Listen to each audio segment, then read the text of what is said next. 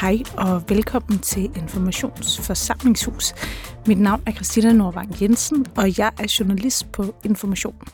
Den kommende tid så vil vi løbende udgive samtaler optaget fra Informations scene på Folkemødet på Bornholm.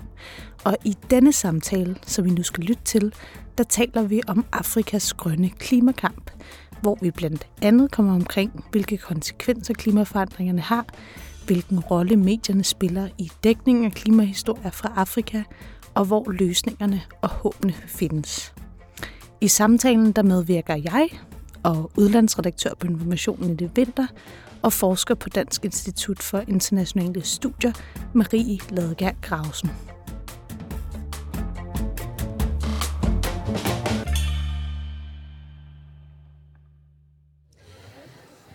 Velkommen til Informations næste arrangement, som går under overskriften Afrikas grønne kamp. Fordi ørkenen spreder sig i Sahel, og landsbyer oversvømmes i Sydafrika. Og Afrika er et af de steder, der, ramme, der rammes hårdest af klimaforandringerne. Og samtidig har kontinentet et, et kæmpe grønt potentiale. Og hvordan får vi omverdenen til at få øjnene op for det? Øh, og hvilken rolle spiller medierne i det? Politikerne? Hvad er løsningerne og håbene?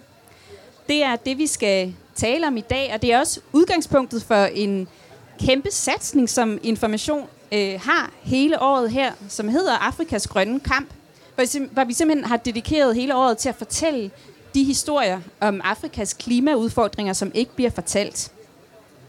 Og med mig her øh, har jeg Christina Nordvang Jensen, som er journalist på Udlandsredaktionen, og ankerkvinde på Afrikas Grønne Kamp, og Marie Ladekær Graversen, du er postdoc og forsker i klimatilpasning hos Dansk Institut for Internationale Studier, øh, hvor du også beskæftiger dig med konflikter omkring adgangen til naturressourcer i primært Øst- og Vestafrika.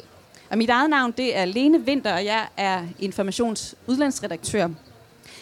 Og jeg vil egentlig gerne starte med, med dig, Christina, for at øhm, få dig til at uddybe, hvad er egentlig intentionerne med det, du bruger øh, din hverdag på øh, at fortælle om, altså Afrikas grønne kamp, vores serie? Jamen, øh, intentionen med vores serie Afrikas grønne kamp har øh, været at sætte fokus på et emne, som dels rummer enormt mange spændende og vigtige historier, men som også i høj grad bliver underprioriteret øh, i det danske mediebillede. Øh, også lidt på information, men det gør vi jo så noget øh, ved. Øh, og øh, vi har simpelthen følt, at der var et behov for sådan for alvor at sætte fokus på den, øh, de klimaudfordringer, der er på det afrikanske kontinent, men også alle de øh, håb, der er, al den fremdrift, der er. Øhm, jeg synes, der er en tendens til, at dækningen i det danske, hos de danske medier bliver meget distanceret og meget med overskrifter om, at nu der tørke her, og nu skal vores statsminister til Namibia og Sydafrika på besøg, og det bliver meget sådan headlines, uden rigtig at komme i dybden med, hvordan det er for mange af de her mennesker at leve med klimaforandringerne, og øh, hvordan det er at prøve at kæmpe imod øh, en regering, som måske er i ens land, som satser på fossile brændsler, øh, mens man måske selv gerne vil have, at øh, landet går i en anden retning. Så øhm, ja, enormt mange spændende perspektiver, og vi synes, det var på sin plads ligesom at løfte det med et helt års satsning, og at vi var heldige at formidle til os og kunne få det til at realiseres. Så øhm, det har været sådan intentionen med det, og det er vi godt i gang med. Ja. Og så lad mig vende mig øh, om mod dig, Marie øh, Grausen. Fordi hvis du skal sætte et par ord på øh, selve problematikken, altså hvordan rammer klimaforandringerne øh, særligt i Afrika? Kan du give os et, et overblik? Det er et meget bredt spørgsmål, men kan du prøve at give os et overblik over, hvordan du ser det? Ja, det er et meget stort spørgsmål, men øh, er sådan helt skåret ind til benet, kan man sige, at øh, der er et øh, mere akut øh, element i det, og så er der et skala-element. Altså, det her med, det er mere akut. Altså, øh, som Christina siger, man, man hører om de store katastrofer, men der er selvfølgelig også et hverdagsperspektiv i det. Altså det, som folk øh, lever med hver eneste dag. Og altså, man kan sige, nu har vi haft tørke i en måneds tid, og synes nu, det vil være godt og grundigt tørt, og vi begynder at have være bekymret for vores haver eller et eller andet, men altså, der er jo forskel derfra og så til, at det måske ikke er regnet i fire år. Ikke? Så der er... Øh, Hvor har det ikke regnet i fire år? I Nordkenya for eksempel, og øh, på det afrikanske horn har der været altså, en, en, der er simpelthen en tørke lige nu, man ikke har set siden 80'erne. Øhm, så, så det er, et, et, det er jo en kæmpe faktor, som betyder noget for folks hverdag, helt, på helt enorm øh, skala. Altså, øh, også når man tænker på, at øh, der er mange, som er meget afhængige af naturgrundlaget, altså simpelthen bruger jorden, øh, som er helt essentielt for deres, deres måde at leve på. Ikke? På en anden måde, end vi gør her. Altså vores økonomi fungerer på en anden måde her. Øhm, derudover så kan man sige, at øhm, klimaforandringer på en måde virker som sådan en, øhm, en trusselsmultiplikator, kan man sige. Altså så for de konflikter og de øh, udfordringer og risici og så videre, som der allerede eksisterer i mange af de afrikanske samfund, som også er enormt forskellige, skal vi lige huske på. Men der er der, der, der kommer den her sådan, øh, der kan man sådan gange det der risikobillede op mange gange. Altså, så, det, så kriserne bliver forværret. Altså det, der allerede er i forhold til fødevaresikkerhed, i forhold til øh, voldelige konflikter osv., det bliver ligesom forstørret. Øh, øh, multipliceret af, af, af klimaforandringerne. Og hvis man så skal tage et meget øh, konkret øh, eksempel på det, altså en problematik, hvor de her øh, udfordringer øh, udspiller sig på en meget konkret måde, så øh, er det øh, faktisk noget, du har skrevet Ph.D. om, nemlig jordkonflikter i øh, Kenya, i Kenyas Laikipia, Laikipia County. Er det rigtigt udtalt? Det er rigtigt. Ja. Kan du fortælle, kan du folde det eksempel ud? Hvordan spiller klimaforandringerne ind i den kamp om jorden, der foregår der? Ja, altså Laikipia ligger i, øh, i Kenyas højland, så meget tæt på øh, Mount Kenya. Så et ret frodigt område. Så hvis vi går tilbage til kolonitiden, så var det et område, som var meget... Øh, øh, en high demand for, for kolonialister. Altså der var rigtig mange hvide farmer, som bosatte sig der. Og, øh, og dem, der var der i forvejen, blev fordrevet. Øh, og det var øh, øh pastoralister eller kvægfolk, tænk på Masaier her, som blev øh, øh, tvangsforflyttet dengang. Så skyder vi, skyd, øh, øh, skyder vi tiden frem, og så sådan tredje generations nu, der er rigtig mange af de der hvide farmer, som faktisk stadig er der, og som nu har keniansk statsborgerskab. Ikke? Også de er også kenianere nu. Men samtidig så er der jo øh, en, så er der sådan en manglende afrikanisering af jorden, manglende jordreform. Så der er, rigtig, der er sådan en, et politisk spændingsfelt der med, at der, øh, der bliver presset på for, at vi skal afrikanisere øh, altså jorden for etnisk kenianere. Hvad betyder afrikanisere? At man øh, skubber på for en jordreform, altså lidt som tænk Zimbabwe, men det betyder selvfølgelig ikke, at det skal ske på samme måde som Zimbabwe, men at man simpelthen får de etniske, kenyanske, øh, altså det, at jorden skal gives tilbage til dem, de er blevet frarøvet. Ikke? Øhm, så her der er der altså sket det, at man har et, et helt område, hvor du har kæmpe store jordlodder, altså sådan 100.000 hektar, som er øh, altså en person, der sidder på det. Ikke? En hvid person, der sidder på det. Og lige på den anden side af et hegn, så er der måske en, en etnisk kenianer, som sidder på 5 hektar jord, eller 1 hektar jord. Så, øh, og dem er der jo rigtig meget af. Der, så det betyder, at der er spænding i forvejen. Derudover så er der jo i, for, i, i nord for det område rigtig tørt. Det nordlige Kenya. Du har de her pastoralister, som, som også er forskellige etniske grupper, som rykker mod syd, fordi det simpelthen bliver for tørt. Og øh, der er for, for stor risiko ved at, at være der. Så de kommer ind og skal bruge den samme ressource.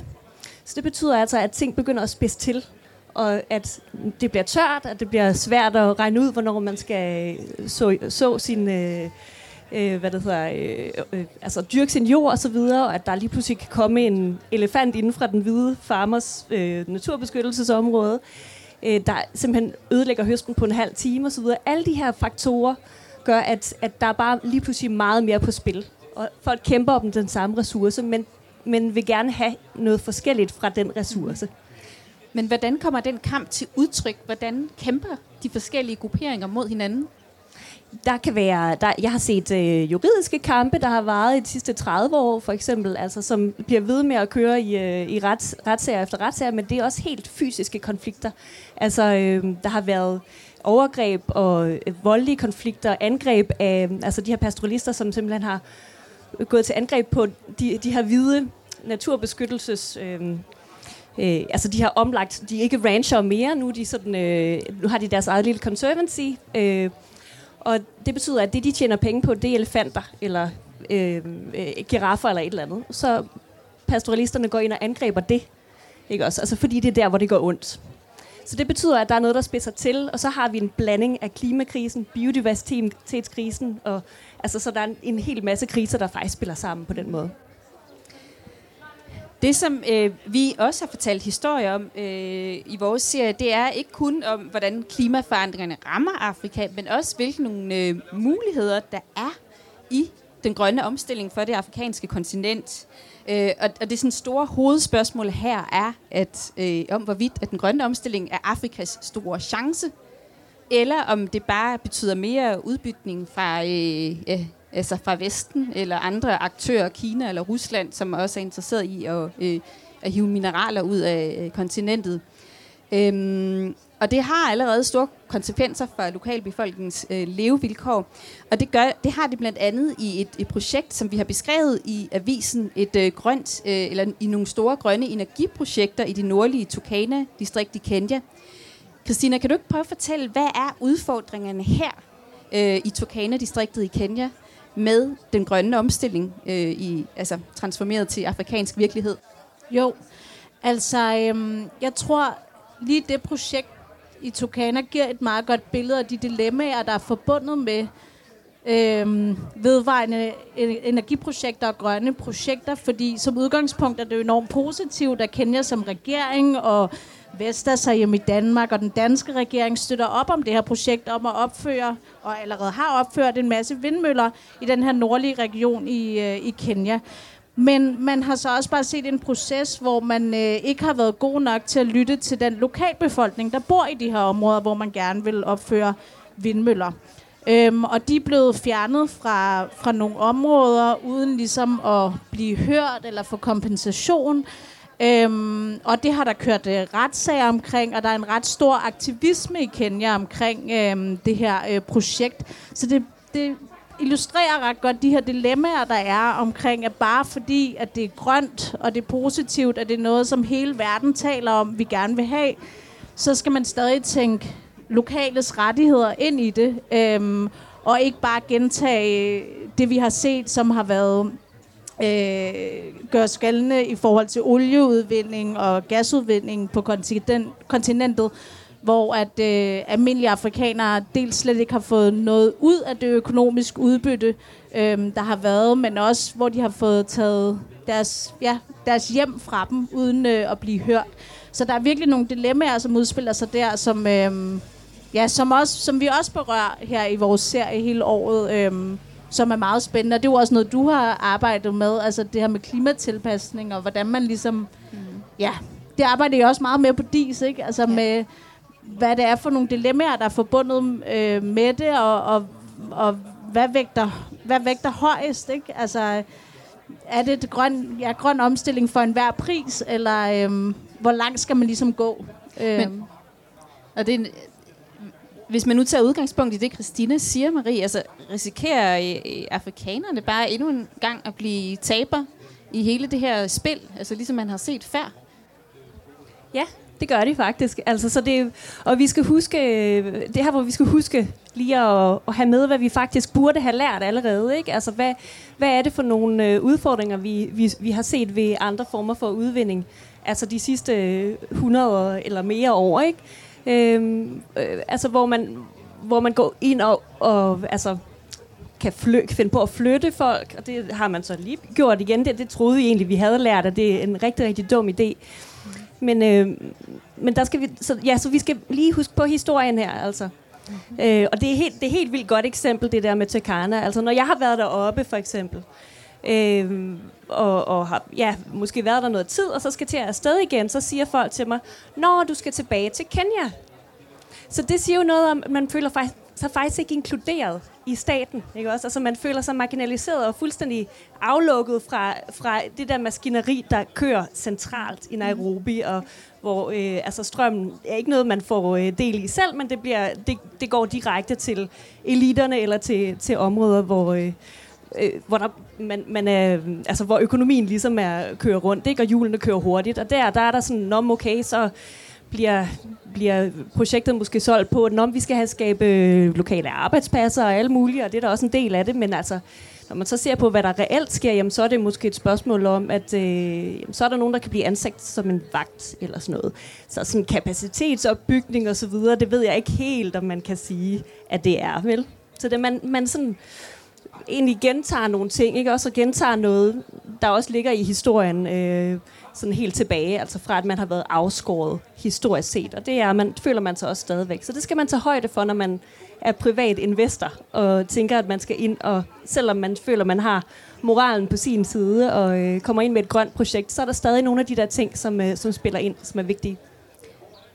Jeg tænkte på, Christina, hvad siger øh, afrikanerne selv? Altså, du har jo interviewet en øh, aktivist i, i, i Kenya, netop i Turkana-distriktet, som du har skrevet om i vores avis. Hvad, hvad, siger, hvad siger hun til det?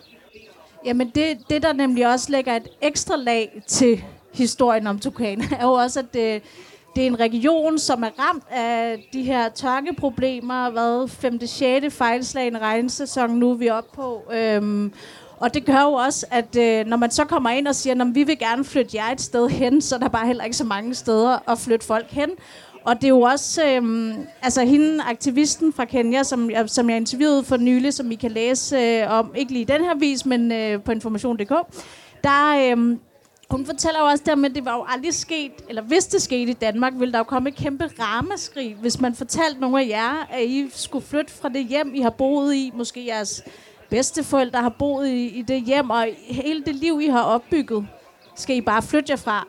Og med en meget lille kompensation, hvis nogen. Altså, det er jo også altid sådan lidt, hvor meget skal du have for at flytte fra det hjem, du har boet i i mange, mange år. Så det, altså, øh, men det er også interessant netop, øh, hvordan kenianer selv kender til problematikkerne, ikke? Fordi det er jo store lande, og medierne er måske heller ikke øh, de bedste til at formidle det lokale, de problematikker, der er. Altså, så du kan jo godt bo i et land og ikke rigtig vide, at der er kæmpe tørkeproblemer øh, fem timer væk fra der, hvor du bor. Mm. Øhm, så der er sådan faktisk både lokalt og øh, så her på i Danmark og sådan noget, noget, noget manglende viden, øh, som skal blive bedre, hvis vi skal forstå og løse den her krise. Hvis vi så skal prøve at tale om løsninger, altså hvad, hvad, hvad der bliver gjort. Så hvis vi først prøver at kigge på, på, på Afrika, hvad afrikanerne gør, øh, så vil jeg lige øh, nævne et projekt, der hedder The Great Green Wall, altså den store grønne mur. Og det er simpelthen et projekt, der har til mål at genoprette øh, 100 millioner hektar jord i Sahel-regionen inden øh, 2030. Hvordan går det med det, Christina? Jamen, øh, det går ikke så godt, Marie. du har jo virkelig forsket øh, meget i det her projekt, og øh, ja, hvad der startede ved at skulle være øh, den her grønne bælte af mur på tværs af, af ja, sådan syd for Sahara, på tværs af det afrikanske kontinent, som man begyndte for 16-17 år siden. Øh, og vil etablere, altså det, det går ikke så godt, og det er der flere årsager øh, til. Altså det ja, har du forsket i, altså, men det er jo både... Øh, der er enormt mange, hvis man bare ser på Sahel-regionen, er der jo nærmest ikke lige nu et stabilt land. Så hvordan går du ind og, og får velfungerende projekter op at køre, hvor du planter træer, der skal gro og nøses og... Ja, det, der er mange udfordringer med det, men der, jeg synes også, der er meget håb i det projekt, og det kan du måske øh, komme lidt ind på. Det må du meget gerne. I din forskning. Ja, altså, jeg, synes, jeg, jeg tror, i din øh, artikel, der beskriver du det både som sådan en, øh, en kæmpe failure, men også altså, virkelig et sådan et, øh, et håb. Og det synes jeg også, det er. Og jeg synes også, det er vigtigt at holde fast i det der håb, for ellers så mister vi vores handlekraft i, det, i hele det her, den her klimakrise her. Så vi skal, vi, skal, vi skal finde noget, vi kan sætte vores håb op på. Og det synes jeg faktisk, vi kan med, med den her The Great Green Wall. Og grund til det er, at det faktisk har slået fejl som det første. Øh, at man har gen- lavet generaliserede løsninger. Man har tænkt, at på tværs af hele det her kontinent, så kan man, øh, så kan man alle, så vil det virke alle steder, at man planter træer. Og, og sådan, så enkelt kan man jo ikke øh, sætte det op. Og man er, så man har faktisk salget om. Og det er det, der jeg synes, man kan, der, hvor jeg synes, man kan finde håbet. Fordi man i den afrikanske øh, union, hvor, som, som egentlig har, har startet det her projekt, har man faktisk været villig til at indrømme, at man måske har taget lidt fejl. Og så har været villig til, at okay, så lad os redesigne det her. Så lad os øh, sige, okay, det, man vil stadig sige det, det hedder The Great Green Wall, men det er sådan set kun på papiret. I realiteten, så snakker man mere om en mosaik nu. Altså, der er, der er ikke den her øh, sådan, øh, mur, man vil kunne se i 2030 fra rummet. Altså, det vil ikke komme til at ske. Men man vil måske kunne se sådan en, øh, en mere holistisk øh, udvikling, altså hvor vi også øh, laver, bygger veje og, og laver noget vidensdeling omkring øh, øh, grøn øh, øh, udvikling og, og privat på privatsektor, en masse forskellige dele, som så bliver en, øh, som bliver tænkt ind i hele det her med at grønne et område. Øh, og så kan man også sige, det, at man har bredt det lidt ud geografisk set. Så det er ikke bare det der bælte, men det er, men det er en, en hel region i nord, og så er det faktisk også efterhånden bredt sig til det sydlige Afrika. Hvor man også begynder at tænke nogle af de her holistiske løsninger ind, hvor forskellige donorer kommer ind og arbejder med nogle partnere, de måske har arbejdet med i mange år, som har gode erfaringer med, altså gode samarbejder med, som man kan bygge på, frem, frem for at man skubber på topstyret et eller andet, der bare om virkede i et land, og så virker det også i et andet. Sådan fungerer det ikke. Altså jeg synes, vi har set rigtig, rigtig mange eksempler på, også i Kenya for eksempel, der, der jeg kan se, jamen et øh, godt eksempel på, på noget, der virker øh, i et lokalområde, og så rejser man lige 20 km væk, gør præcis det samme, det fejler fuldstændigt. Altså der er en kæmpe, kæmpe øh, kompleksitet i det her, så man er nødt til at have det lokale øh, kontekst inde øh, omkring. Så der synes jeg, at, der, at det kan man godt være lidt håbefuld overfor. Altså at man faktisk tør indrømme sin fejl. Det kan vi måske godt savne lidt herhjemme, ikke? At man sådan egentlig erkender, hey, der var noget, vi ikke gjorde rigtigt. Det, det tager jeg på mig, og så sadler vi om.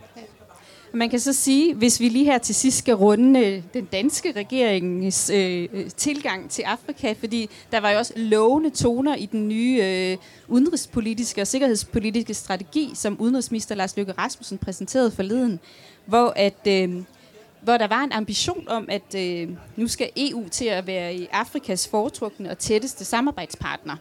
Øh, også med henblik på at skabe partnerskaber og løsninger, ligeværdige partnerskaber for at altså finde klimaløsninger. Men, men, men, men lovende og håbefuldt, det var det alligevel ikke helt, øh, synes du, Christina. Altså, hvad, hvad, kan man, hvad synes du om den øh, tilgang, som den danske regering øh, viser til Afrika?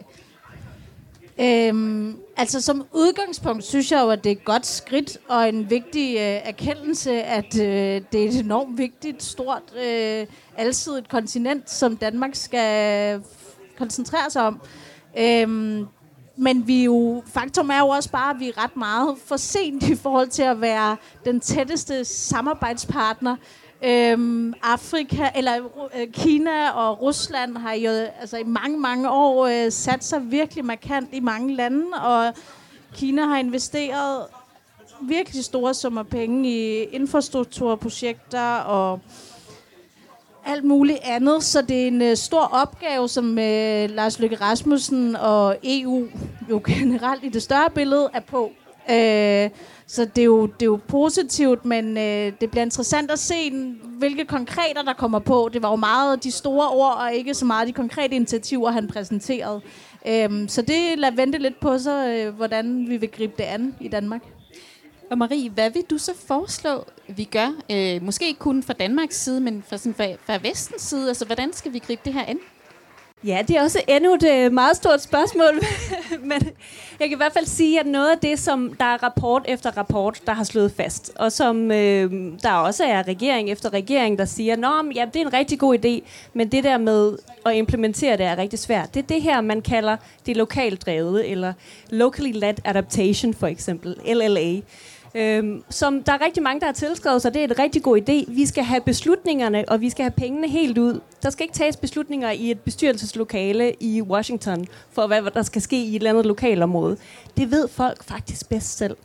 Men der er sådan lidt i, i Vesten en tendens til, at man øh, holder lidt på pengene, og, øh, og er lidt bange for at give dem fra sig og måske sådan, ah, men det bliver bare brugt på korruption og så videre. Ja, det gør det nogle gange, men der er faktisk også nogle gange, hvor man godt kan finde ud af det. Og hvis man tør stole på øh, folk faktisk, og at folk egentlig godt ved, hvad der er bedst selv, men så får man altså også, der er rigtig mange eksempler på, så får man, kan man få rigtig meget for pengene, altså, og rigtig god klimatilpasning, hvis man lader øh, nogle lokale områder styre det selv. Altså for eksempel har jeg en, øh, et eksempel i Kenya igen, hvor der har været en fantastisk guvernør i, i en, et county, og for meget, meget få midler, øhm, fra øh, den nationale regering, jamen, så er der faktisk kommet noget enormt godt klimatilpasning ud af det. Men hvordan sikrer man sig så imod, at, at pengene ikke ryger i de forkerte øh, lommer, og øh, hvordan sikrer man sig mod øh, korruption, som jo er et udbredt problem øh, i det, mange afrikanske lande? Det er det, det er det, og det, er, og det skal vi også være ved. Vi skal heller ikke være blåøjet, altså. Men der er altså også eksempler på, at man godt kan det her. Altså i Kenya har man efterhånden lavet en institutionel infrastruktur omkring øh, øh, netop klimatilpasning, øh, øh, hvor man får dirigeret pengene helt ud. Øh, der er bare ikke så mange penge i den pulje endnu, så der er ikke så meget at gøre godt med. Men der er altså eksempler på, at man, jo, hvis man tænker sig lidt godt om, og faktisk stoler på folk, og helt ude på sådan det landsbyniveau, lader en repræsentativ gruppe øh, bestemme, hvad er det egentlig, der vil være fedt for os. Altså, hvad vil vi gerne? Og det er ikke bare et spørgsmål om, om så vælger man fem ting, og så er der lige et eller andet bort et eller andet sted, som siger, om øh, den der, den vil vi gerne, fordi den har vi erfaring med. Øh, lige meget om det måske var nummer 5 på listen, eller at den måske, det var egentlig kun mændene, der ville have den, eller et eller andet, ikke? Så man kan godt finde de der eksempler, og jeg, og jeg synes heller ikke, øh, jeg synes heller ikke, man skal være bange for at løbe en risiko. Altså, vi er oppe imod en, en kæmpe krise her, så man, vi skal have en risikovillighed. Øh, det er vi nødt til at have med. Der er noget, der kommer til at slå fejl, men sådan er det. Man er nødt til at, at øh, ja, hvis vi skal overhovedet komme, komme i mål med bare lidt af det, så er vi nødt til at stole på folk og have en risikovillighed generelt. Og bare til allersidst, Christina, fordi vi skal til at runde af. Hvordan kan vi som medier skubbe på for at, at, at, at, at hjælpe den udvikling på vej? Og hvad gør vi her på, øh, på avisen i den kommende tid? Ja, Jamen, jeg synes faktisk, øh, altså essensen af det, du siger, øh, kan ligesom overføres til måden, vi laver journalistik på. Altså, vi behøver ikke at skulle rejse til nogle afrikanske lande hele tiden for at formidle de gode historier. Altså øh, med det her projekt øh, forsøger jeg netop at komme helt tæt på, tale med forskellige mennesker fra forskellige afrikanske lande om, hvad det er for nogle udfordringer, de står med, hvor de ser løsningerne, fordi at hvis ikke vi har den der menneskelige forbindelse, og hvis det bliver sådan en distanceret dækning, hvor det er de store ops, øh, overskrifter og de store politiske linjer, så, øh, så for, kommer vi ikke til at forstå, hvordan det er at være i de her lande. Og det synes jeg, man får bedre journalistik af, og det føler jeg også, at det er den måde, vi kommer til at bare bidrage en lille smule som medie til at dække virkeligheden derude, og til forhåbentlig at kunne løse nogle af de her udfordringer. Øhm, så det synes jeg er opfordringen, altså at komme tættere på, og lade være med at dække det distanceret og fjernt. Øhm, ja. Det blev øh, de sidste ord. I kan selvfølgelig læse øh, vores avis og, og følge vores dækning af den her gigantiske, store, vigtige historie, som altså er meget underdækket. Øhm, du skal have tusind tak, Christina Nordvang Jensen, som er journalist på Informations Udlandsredaktion, og Marie øh, Ladeka Gravesen, som er postdoc og forsker hos Dansk Institut for Internationale Studier. Tak. Og det var så samtalen om Afrikas grønne klimakamp. Man kan finde flere samtaler fra Information på Folkemødet inde på podcastkanalen Informationsforsamlingshus, som man finder der, hvor man nu ellers hører sine podcast. Tak fordi du lyttede med.